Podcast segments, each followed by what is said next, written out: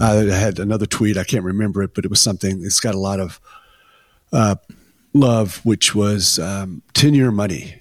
Ten year money. I'll tell you. Yeah. I'll give you your money back in ten years. And this was Howard Marks, I believe, and he said, uh, honestly, you're doing your clients a favor if you just lock it up for ten years. And uh, of course, everyone knows that, but it's hard to do.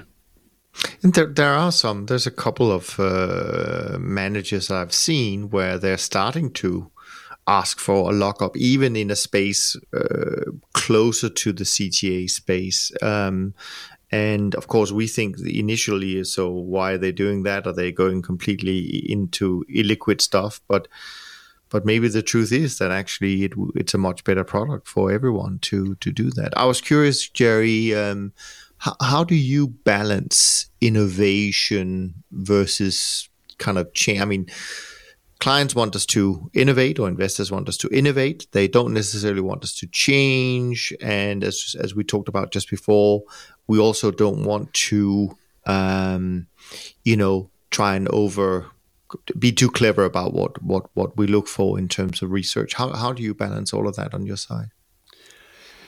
I'm baffled by the things I see and read from other managers about evolving, uh, thinking, uh, coming to mind some of the interviews you yourself have done recently.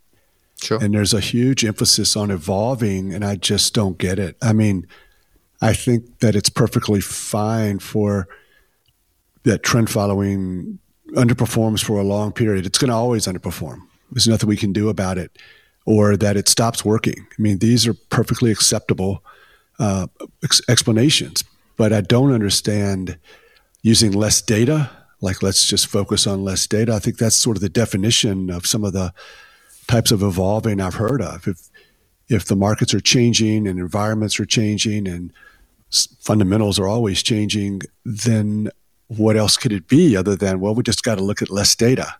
And that mm-hmm. to me does not ring true. That goes at the heart. That's putting a stake in the heart of trend following where we rely upon large sample sizes and doing back test over many, many years, different environments and different economic um, inflation and no inflation. And then we say, oh, forget that. The markets have changed. Uh, less data and we'll overweight their most recent data or something. So I'm a little baffled by it. I, I'm always making sort of improvements uh, uh, more from an understanding point of view. I fundamentally got something wrong and um, didn't handle the money management correctly. But when you look at all the data, like we like to do, all of the data, you, the chances that you're going to change a parameter um, or have a tremendous insight to have a material change, I think it gets less and less every day because you're just adding, um, you know, the more data you have, uh, the less I can really change. I think the CTAs, at least the way I trade, when the markets fundamentally change and what we do doesn't work, I'll probably be the last one to know because the first 20 or 30 years of my data set, what we did was wonderful. It's great. And I believe it will come back and continue to be wonderful. But I'm really baffled by how one can evolve without uh, making the system less robust. Yeah, I think it's. I mean, I think that's another interesting conversation um, because I think with this wave of AI and machine learning that's coming, uh, you know, into our industry at the moment in these years, and which I'm sure will continue to to uh, flood the headlines of some sort, um, we're going to clash with that in some ways. I mean, some managers have started to adopt this. I don't know how successful uh, frankly, that they have been uh, in adopting AI into trend following.